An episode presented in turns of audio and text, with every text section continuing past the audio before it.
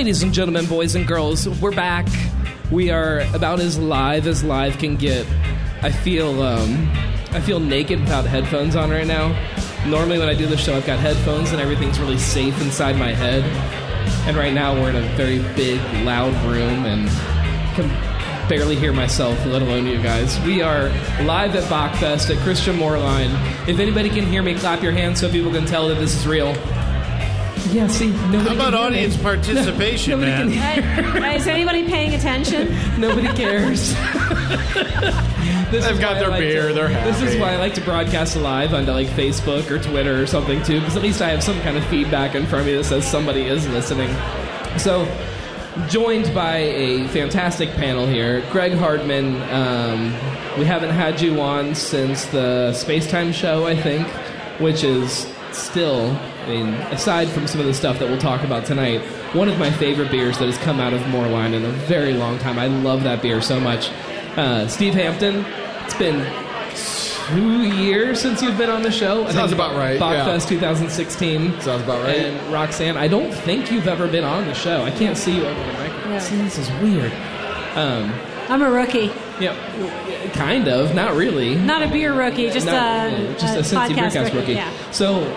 And I kind of grabbed you before the show. You had no idea what was even going on tonight. So I can wing it. We're going to make it up as we go along. We are, like I said, we're live.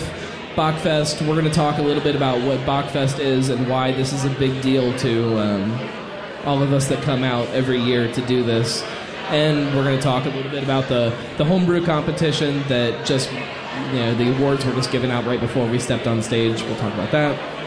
We're going to talk about original lager, which I put in an order from one of my buddies. It's supposedly coming back here for me to drink another one because I'm digging that beer, and I want to talk to Greg a little bit about that. But let's start with Bockfest, if you guys can hear me. Yes, Bockfest. Bockfest. So, the story of Bockfest, 1993. Three? Okay, so I was... All right, we won't talk about how old I was, but...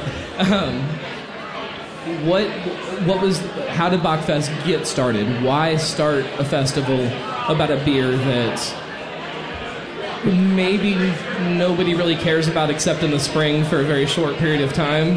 Like, so why? So there's a long tradition. Bock beer was brewed by German monks for the Lenten fasting season, and so Bock is always a springtime beer. So you start with that. In 1993. Hudepohl-Schoenling brought out Christian Moerlein's Bock beer. They were the last Cincinnati brewery had brought back this great name of Moerlein, and they figured it was time to have a good Bock beer back in Cincinnati. And they partnered with Arnold's Bar, the oldest bar in Cincinnati, and Merchants of Main Street in Over the Rhine to throw a celebration of Bock beer.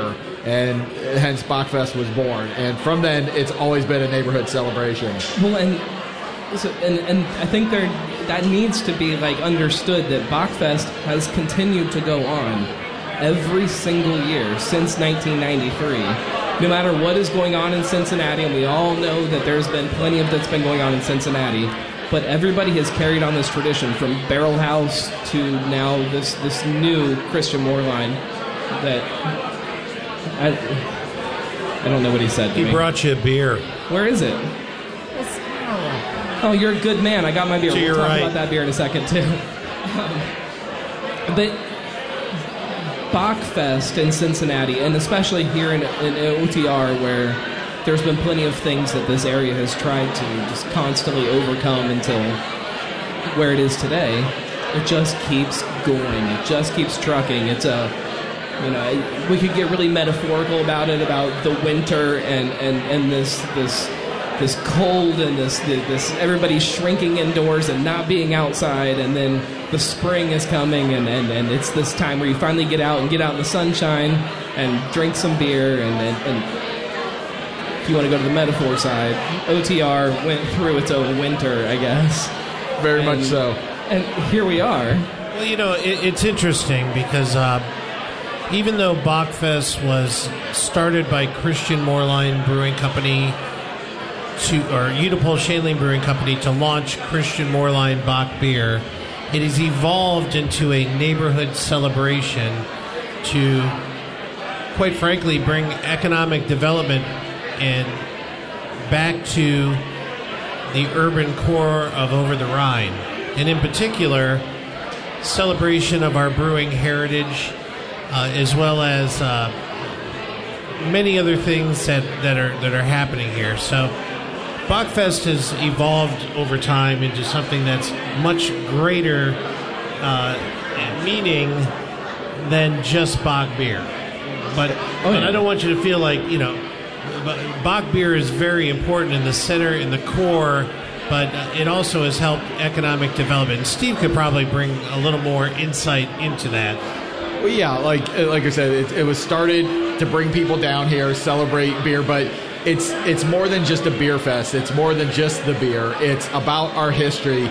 It's about where we're going. It's about celebrating all the bars and restaurants in the neighborhood, and celebrating the shops in the neighborhood, and celebrating our brewing heritage, and celebrating the other nonprofits and the Blotarians, and bringing all these different people together to celebrate. And that community is, I don't think there's any other beer fest that has a community like this, because it's not, you know, there's nothing wrong with other beer fests. They're all great. This is just different. This is in a neighborhood. There's the people who come out every year for this own this festival. They create these funky, awesome, amazing floats, and they dress up, and they own it. We tell people when to show up, and they come out and just blow us away every year, like at the parade, you know. And so we couldn't just start that from scratch if we wanted to and say, hey, you all do some cool stuff. Everybody who comes to Bockfest owns Bockfest, and I think that's very unique. So when I got in the car this morning, and I brought my brother-in-law today, and he's been a few times, but I got in the car and he looked over at me and I was wearing my hat. You know, there's only a few times a year I get to wear my hat. And he's like, what are you wearing? And I said, no, you don't understand. Like, normally, this is weird. I can't go out downtown Cincinnati and fit in, but this is that weekend that I can walk anywhere in Cincinnati, and this is normal. Like, it's Bockfest. I look at it like, from our homebrew club has been involved since the early years, maybe not the first or second, but definitely from Barrel House years. And there aren't many places where you have a festival where you can just go out and be silly and have fun and have good beer and sausage at the same time. But it's really about kind of letting yourself go in a safe environment and having a good time. But it's the costumes, it's the silliness, it's the goats, it's the floats, and it's the beer and the camaraderie and the friendship and community and the neighborhood. It's everything wrapped up into one. You don't get many festivals that can wrap that many things up into one piece. The timing of it all works out so well, too. It's that time of year where you have been cramped up in the house all winter. You're just desperate to get out. It seems like, since 2000, was it 10? Was that the year? The blizzard was 2008. 2008? Yeah. It seems like since then, we've gotten pretty good with the weather. I mean, knock on wood, burn a snowman, whatever you need to do. We took control of the weather, so yes. Well, how many places would burn a snowman in effigy? Let's be real, right? So if anybody doesn't know, 2008, which was probably one of my first years. It might have been like year 2 or 3 that I went to Bockfest. There was a horrible snowstorm. So Friday night is when the parade happens. There was a level 3 snow emergency. People still showed up and walked down the streets, even though they weren't supposed to be out of their houses. It was an illegal parade, yes. They didn't have anything else to do either. We had a lot of beer to drink, so. And yeah. So, ever since then, there has been a precipitation retaliation. Yep. That's really hard to say after a couple Bock beers, but there is a snowman effigy that is burnt a few weeks before Bockfest to appease the gods of precipitation and make sure that we actually like to think of it as a warning, not to appease them, but as a warning to not mess with us. Don't screw with us. I like that. So, you know, anybody who's listening this second as we're recording this understands Bockfest because they're here. But if you're listening to this next week after Bockfest is over, you're sitting at home, you're looking outside, you're looking at the sun, and you're saying, oh, man, I want to go somewhere and drink a beer. Well, you missed it this year, but next year, come to Bockfest. Do this whole thing. It's a yearly tradition for us, and it's fantastic. I love it. So you know, thank you guys for keeping this alive and making Bockfest something that's really special, because it is. There aren't a lot of places in the United States that celebrate this the way Cincinnati does, and, you know, I mean, just Google it. You'll figure it out. You know, it's interesting. I went to Germany recently, and they wanted to talk about Bockfest, of all things. And we were really like, you know, yeah, Bockfest is so many different things. And there's a couple of big pillars of what Bockfest really means. And it's about Bock beer, and it's about the coming of spring. But also, we have an unbelievable Bockfest homebrew competition that we do in conjunction with the Beloitarian Brewing League. And it's about brewing better beer and having a competition to celebrate that beer. And today, we had so many like great categories and best of show, and people from all over the country submit their Bock beer recipes. It was crazy. Arizona, Oklahoma, Massachusetts, I mean, Chicago, people submitted beers from everywhere.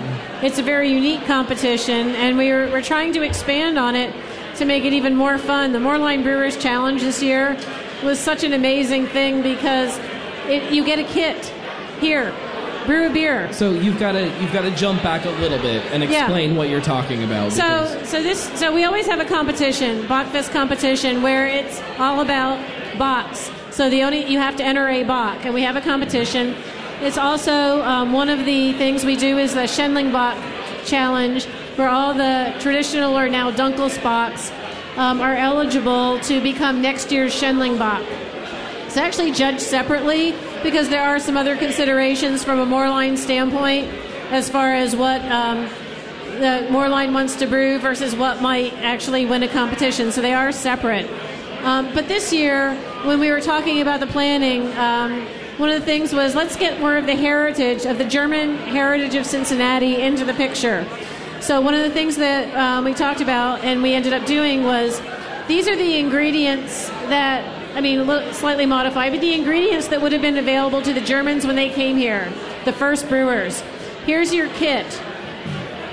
15 challengers. We split it up between the two biggest local clubs. But on that kit is the same for everybody. Right. It has the same yeast. It has the same malt. It has the same hops. It has the same everything. Right. But how they prepare it. How different are those beers? So what's interesting, a lot of people did a standard pre-prohibition lager because it was a lager yeast. So they basically did what the first beer people would have brewed. Right. But some of the other people started modifying their ingredients. They might have toasted their malts or smoked their malts. They did a decoction mash. They did a very long boil to get additional flavors that the ingredients themselves would not allow them to do without doing extra steps. So it was really a challenge of the creativity, which was the same challenge that the Germans had when they came over here, is how do I brew multiple styles with these ingredients that I have available to me? So we had 15 kits. We split them up between the Brewing Sciences program at Cincy State and the two biggest clubs in the Cincinnati area. And people, we did it as a group project so we could involve more people. Next year we hope to expand it to go beyond the 15 kits, but you know, in year one you have to kind of take it a little slow and figure out what you're doing and what works and what doesn't. I honestly was thrilled to see how well it worked, how much creativity people put in. So it's a combination of creativity and technical brewing. And we got some really cool stuff, and the important thing is people had a lot of fun doing it, and it fits within the Cincinnati brewing traditions. I'm really interested to see how you can vary those beers up from the exact same ingredients, you know, down to the yeast. The Schoenling. We've got a beer order. It's okay. Original lager. Here, I'm good. You get yourself one too. I'm going. Thank you. You're good. You're not going to get Schoenling Bock in the tap room. You got to go to the tap room.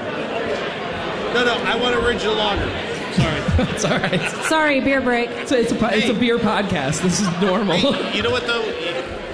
You asked me something earlier, too, that you know, what does Bockfest mean? What does it represent? And there is another big part about giving back to the community. You know, one is the beer with the homebrew competition and stuff like that. But the other is the history and heritage.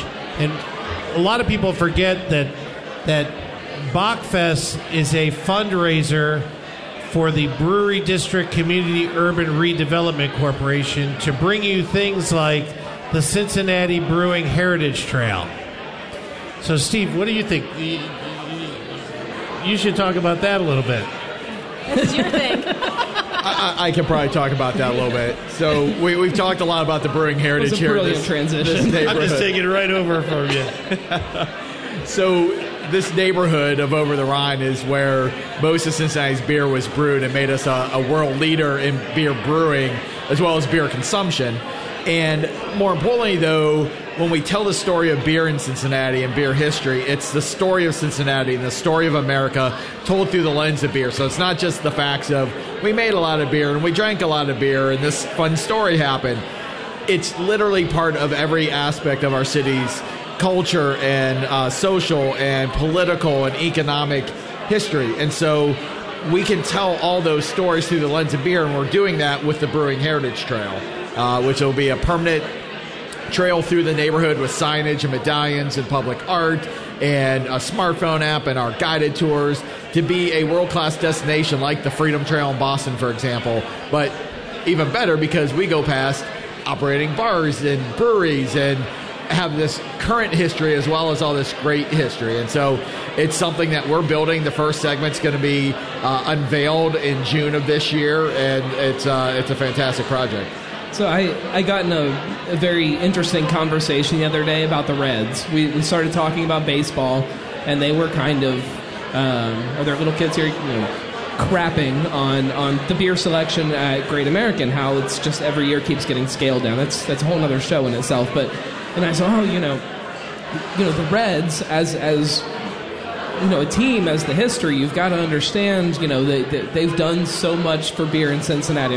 We got on this whole long conversation about how, you know, at one time serving beer on Sundays, there's a whole story there. Beer saved baseball in Cincinnati. That's the story right there.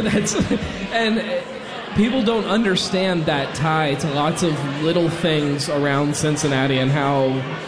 It always comes back to beer. Everything about this city comes back to beer. It was built on beer. It has thrived again in this new world of what Cincinnati is on beer. Beer is saving neighborhoods again today. 100%. Like I get into a lot of arguments about that. And people say, "Oh no, they're just jumping into a neighborhood at the right time." And I'm like, you know, Look at all these neighborhoods that are just on that cusp, and they just can't find that thing to push them over that next hump. And a brewery comes in, and then all of a sudden it shifts and it starts to change, and people come and people stay and people feel comfortable there, and it becomes a community again. And there's something really special about that I feel like I'm talking to people that get that right now because they're all here today. So it's. Yeah, I wish Twitter was fired up because they would tell me. They'd tell me other side. Let's shift gears a little bit and let's go to kind of a different side of Christian Moerlein, and let's talk about original lager, which I'm drinking. Supposedly, Greg, you've got another one coming, but thank goodness back. I'm out. So you hinted at this a really long time ago on our show, and then it didn't come, and then all of a sudden, here it is. Well, tell me, start from what is this beer? Well, here's the reality. We obviously own the recipe of Christian Moerlein Original Lager. It used to be called Select Lager. In the 1800s, it was called Vienna Lager. The recipe we have today is based off of both the 1850s version and the 1981 version, which was arguably one of the first craft lagers sold in the United States in 1981. Arguments. Christian Moerlein. This side of the Mississippi, there is no argument. I would say it was one of the first craft lagers in the United States. I'm hard-pressed to tell you who would be ahead of us as a lager at that time. I agree 100%. You know, so it would be... what's interesting is that Moerlein was known for lager beer in the 1800s, but they were also known as a craft lager. When Select Lager came out, it was a craft lager. So what was interesting of that is that we had the recipe all along, but we wanted to do a lot of test batches and really understand this beer and really bring back the original of what people remember Christian Moerlein coming out in 1981, because 1850 none of us were there. So we did an enormous amount of testing, about 2 years worth of testing, to make sure that we had the proper recipe. And now we brought back a Vienna style lager, the original Christian Moerlein, with the Victorian lady on the packaging. Right. Wait. Packaging? I'm sorry? Packaging? Oh, yeah. Because you guys haven't announced that yet. I mean, well, I kind of blew the lid off of that a little bit, but you guys haven't talked about it. You broke it on the TTV, I must say. You told everybody. I'm the only one that talked about it, so are you confirming that I wasn't lying? We are confirming that Christian Moerlein with the Victorian lady is coming back. It is a Vienna-style lager, so it is a little more flavorful lager. And if you look at the trends, what are happening in craft beer today, while IPA is the King Kong of the category, lagers are also the fastest growing. So people are really, their palate is changing. And we waited to bring back Christian Moerlein original lager till such time that we could get a bona fide audience on our beer in order to make it so people were like, wow, lager, craft beer, Moerlein. That's it. It's really hard to put into some kind of it's hard to explain to people what Christian Moerlein is as a brewery, because there's a lot that needs to be said about the historical side, about Christian Moerlein, that we spend, I go on the tours every year and go down to the lagering tunnels and talk about what the city used to be, and there is a big part of that is Christian Moerlein versus what craft beer is today, and this modern, fast changing, fun new things on tap, adjuncts and new beers and quick changing things. That that's craft beer today, but it's these two really crazy different sides of things, and Christian Moerlein is very much both of those things. And seeing you guys constantly try to balance that out and make it come together into one thing, it's really fun to watch. It's really fun to drink. We beat to our own drum. We don't look to anybody else. So, when we're a very traditional brewer, we are the first American craft brewery to save a city's heritage beer brands. So Christian Moerlein bought Hudepohl. They bought Schoenling Little Kings. They bought Burger Beer. We didn't have to do those things, but people were like, That's Moerlein's legacy. So while we do all of those fun, really cool, eclectic beers, we also have a very traditional side to us. But, we're also the people that do things like Power Stoutage. Oh, dear God, that's a good beer. We just won a silver medal for it at the New York International Beer Competition. We do Big Hazy IPA, which we won a gold medal for. Actually, I haven't tried that yet. In the IPA, American IPA category, the most crowded category, Moerlein won gold, which is very unique. Our Vienna Lager won a double gold, the one you're drinking right here. So we know we can brew good beer, and we we also know that we have a very eclectic craft side of us, but we also celebrate tradition. And it gets confusing because, you know, we're not always pushing that eclectic nouveau side every single day. We are Little King's Cream Ale, and we're proud of it. Dear God, you know, you are. And that sort of thing. So, you know, we are a smaller craft brewery that celebrates our heritage, and we're very unique. There's nobody like us out there worldwide, and that's what makes us unique. And we celebrate it, and we're not afraid to celebrate it.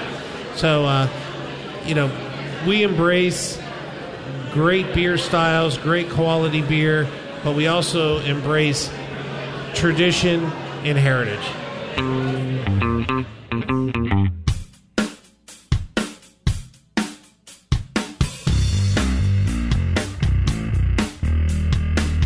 There's no need to be uptight. Beer is about having fun. The dream is definitely the fact that we went from home brewing in a garage to where we are today, right? That is the dream. Where we go from here, we're gonna continue to figure out as we grow. And we don't know the answer. I don't know the answer. Can you have more fun with your clothes on? I don't think so. You're listening to Cincy Brewcast, the voice of Cincy Craft. This is Steve Shaw. This is Eric Bosler. Hi, my name's Gamal Nagy. Hey, y'all. This is Sean Willingham. This is Brett Coleman-Baker. Hi, I'm Scott LaFollette. Hi, this is Evan Rouse. Cellar Dweller Craft Beers. Darkness Brewing. Rivertown Brewing Company. Municipal Brew Works. Urban Artifact Brewing. Blank Slate Brewing. Braxton Brewing Company in Covington, Kentucky. In Cincinnati. In Northside. In Hamilton, Ohio. Bellevue, Kentucky. Marr, Ohio. You're listening to Cincy Brewcast. Cincy Brewcast. And you're listening to Cincy Brewcast. The voice. The voice. The voice of Cincy Craft. Hi, this is Mike Stokes from Cincy Brew Bus. Cincinnati's craft beer scene is growing, and we want to take you to those locations. Here at Cincy Brew Bus, we love to introduce people to craft beer here locally in Cincinnati. We have an amazing craft beer scene. We have lots of routes to choose from and a lot of different places we can visit. Cincy Brew Bus is Cincinnati's premier and original craft brewery tour. We're the #1 rated tour for breweries on TripAdvisor. We're the #1 rated food and drink experience on TripAdvisor. And we're also the #2 total tour overall on TripAdvisor here for Cincinnati. At Cincy Brew Bus, we provide a VIP tour experience for the novice and for the expert craft beer drinker. We like to take you out, show you how the beer is made, tell you about Cincinnati's rich brewing history, and at the same time, have fun, do some trivia, and drink some locally made, fresh craft beer. I look at the Bud Light drinkers out there as a forest and harvester. They're all out there and they don't know any better yet, but they will. You don't ever hear somebody say, "Yeah, I used to drink that craft beer crap," but I went back to my Bud Light. You don't hear that, do you? No, you don't. You're listening to Cincy Brewcast, the voice of Cincy Craft.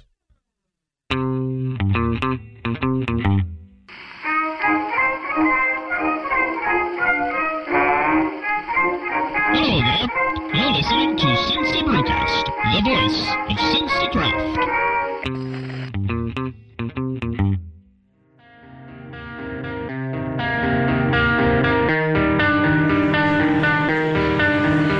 Who is Christian Moerlein going forward? Like, how do you... What's the future of what Christian Moerlein is? I think what you're going to see the future... I know. You will see the future of Christian Moerlein being what we were always meant to be, and that is a great lager brewery. And right now we're coming out with original lager, great lager beers, but we're really excited about it. We also celebrate our heritage quite a bit. Little Kings is on a massive growth spurt. That is a non-adjunct ale that we brew, and it matches perfectly. It's a perfect split to a shot of bourbon, affectionately known as a Boilermaker. So we're very happy about that. Little Kings is on fire. The new Moorline brands that are coming out have been doing extremely well. We do a lot of traditional German styles with a little bit of a twist. So that's a good way to put it. And so, you know, that's our mantra. That's our safe zone in that. And we definitely celebrate our German heritage. We celebrate Over the Rhine. We celebrate Cincinnati. And we celebrate our German heritage. Well, I have had a couple glasses of the original lager today, and I'm absolutely loving it. I think it is one of my favorite lagers in Cincinnati right now. It would be really good, and I'm throwing out a couple hints here. This would be really good at some kind of sports game or something. Maybe a can of it that I could crack open and just kick into the sporting season. It would be fun. Well, we have big breaking news for you on that. Oh, you do? We are the official supporter of FC Cincinnati with our new Moorline original lager. Wow. I knew that. Well, what's interesting of that is that people, FC Cincinnati really approached us about having they love Blood Orange. And Blood Orange is like the best seller at FC Cincinnati games by a long shot. And it's a very approachable IPA. We put the orange puree in it so it cuts some of the hops down. Right. And very approachable IPA, big seller. But they wanted a lager beer, and we had just decided we were going to relaunch original lager this year. So we hooked up with FC Cincinnati, and we're going to have 16-ounce cans of Moorline original lager at the games. We're also going to be at Riverbend. We'll also be at let's see, the Reds. The Reds actually put it in. When the river lets Riverbend go. The Reds actually put it in, so I'm really excited about that. So all those sports venues and concert venues you're talking about, you will see the new Moorline original lager there. We just need to get it more than at the one or two bars in the stadiums. So you know, and that's so.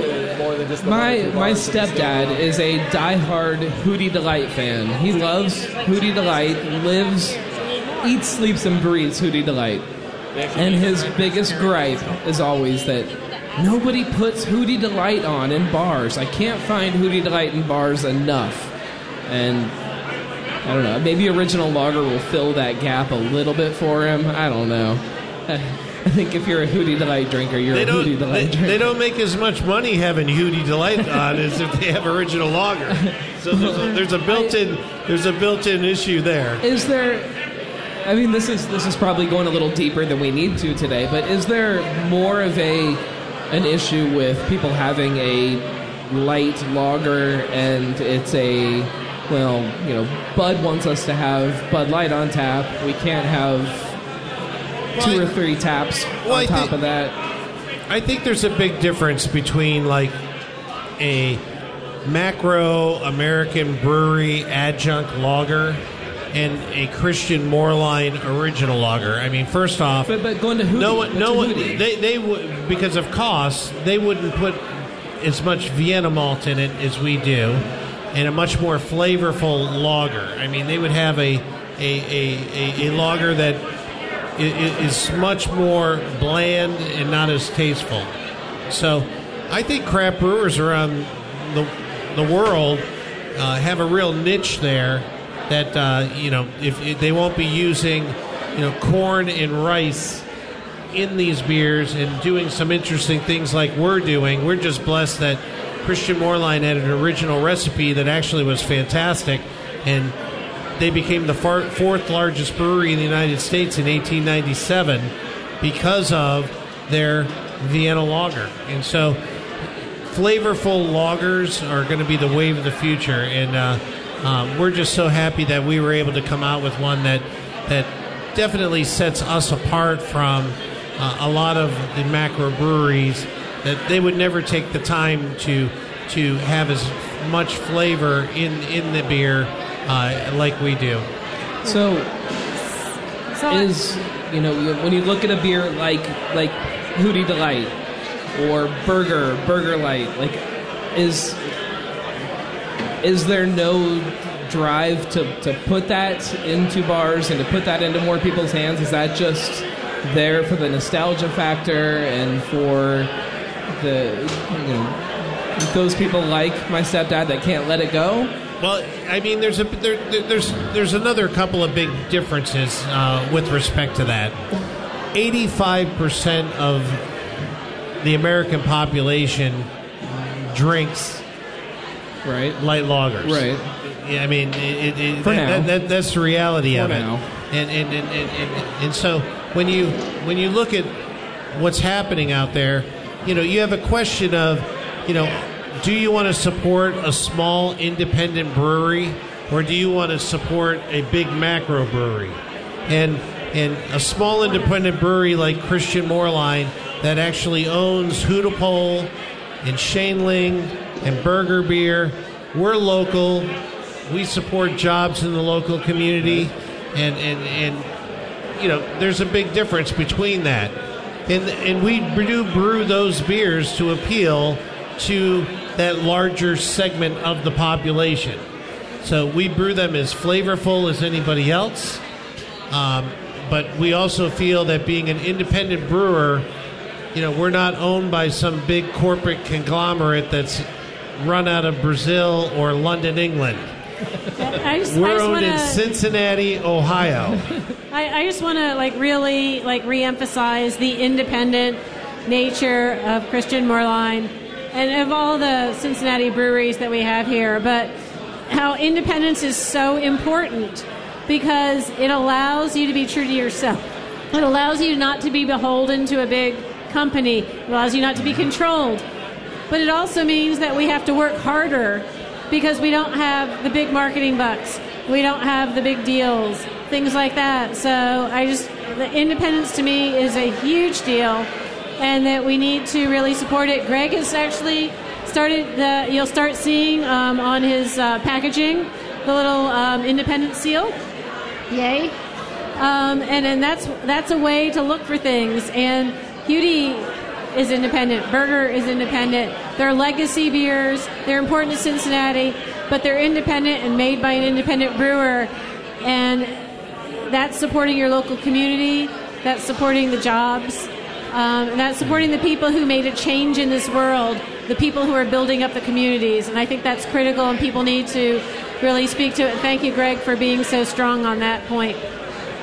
When that's, you know, people talk about what craft beer is today and what that word means anymore. And the word craft doesn't hold what it used to maybe in the 90s or the 80s or whenever it was. But that word, you know, independent, that says a lot. And it says a lot that we live in a city like Cincinnati, and all of our breweries are independent breweries. You know, you drive right up the street into Columbus, and there's plenty of things happening up there, and you know, I feel like BrewDog is building some kind of juggernaut that's just ready to just try to take over this area, and they're just building something, and they are not independent. And it's important for people to understand that difference between these breweries and to know what it means to know who you're giving your money to and who you're spending when you sit down in a tap room, what that means to not just that person that's in front of you serving your beer, but the people that are making your beer and the people that own the brewery. And there's so much to this that there's a big picture, and it's the health of the community. It's the jobs. It's the vibrancy that's here. It's the people who basically blood, sweat, money, and tears that went into the breweries here in Cincinnati. Greg, one of the top people who did that, who really invested his life in what we're doing here. But, you know, that you can't replicate that from if you're not independent. This is about who we are. It's not about a marketing slogan. It's not about how much money can I spend on something. It's about who we are. And we are not beholden to somebody big. And I think that's critical here. You know, the best way I can sum this up on craft and independent brewer is, do you want to support Darth Vader? Or do you want to help the local economy and your local brewer? So that's really what it comes down to. Are you saying you are Luke Skywalker? And I wish I was. And a little bit of Han Solo in there. He's Princess Leia. No, he's Han Solo. Did you just call me Princess Leia? I did. I don't know. Do I have to pay royalties to Star Wars? How does that work?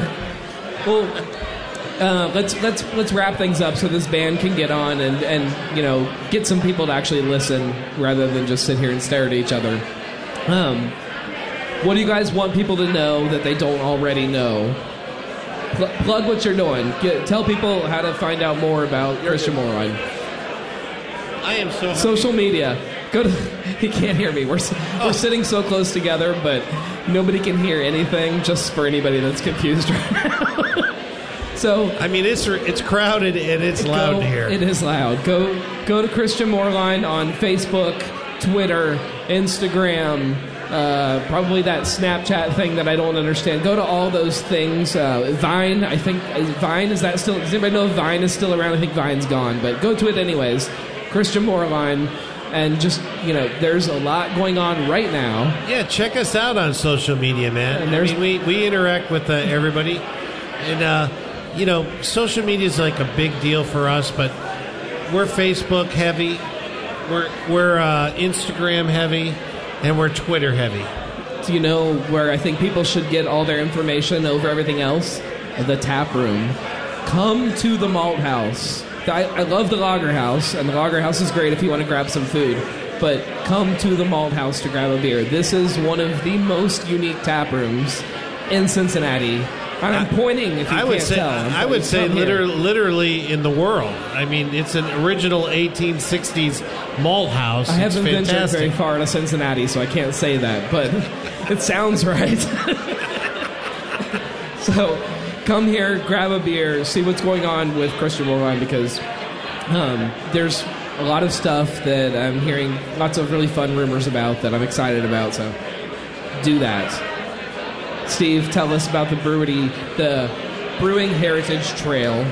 How can people find out more about that? There's an app that's very close. Is it pretty much live? It's technically live. We're still adding a lot of content to it, so we'll be pushing that out hard over the next couple months with the launch of the trail. June 7th, 8th, and 9th will be the grand opening of the first segment of the Brewing Heritage Trail. Fantastic project, quite a few numbers of years in the making. So, but yeah, we're always doing additional programming, like we kind of did today with the speakers and different things. brewingheritagetrail.org. You can always find us on, you know, all the social media at OTR Brewery District. But we're always doing fun stuff. Beer and history is a very, very powerful and fun combination.